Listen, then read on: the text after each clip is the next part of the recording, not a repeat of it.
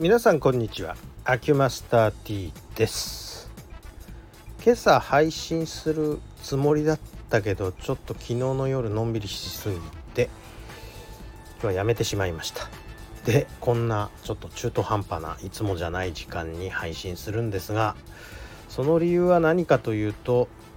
ちょっとこの前の新幹線トラブルのおかげで疲れすぎましてえー、もうこれはダメだってことで温泉に行ってまいりました、えー、温泉は、えー、調布は深大寺にあります、え湯守の里っていうとこなんですけれどもここ黒湯で、え源泉かけ流しということで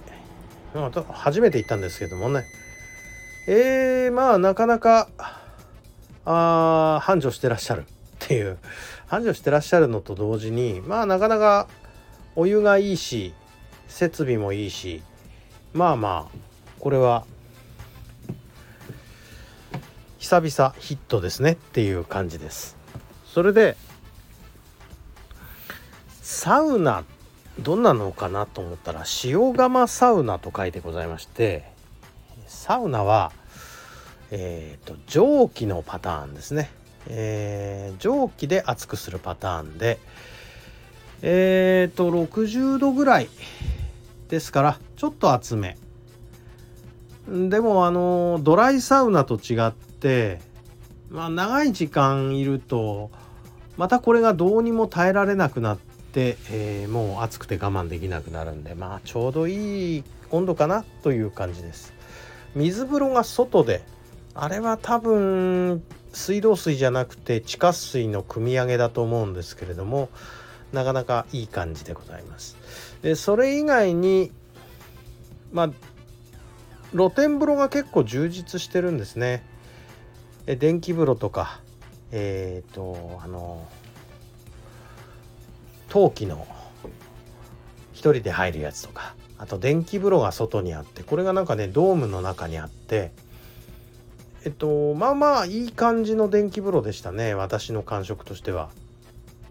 まあそんな感じで昨日はえー、っとあんまりね綺麗に整った感じにはならなかったですけど一応それなりに楽しんでまいりました。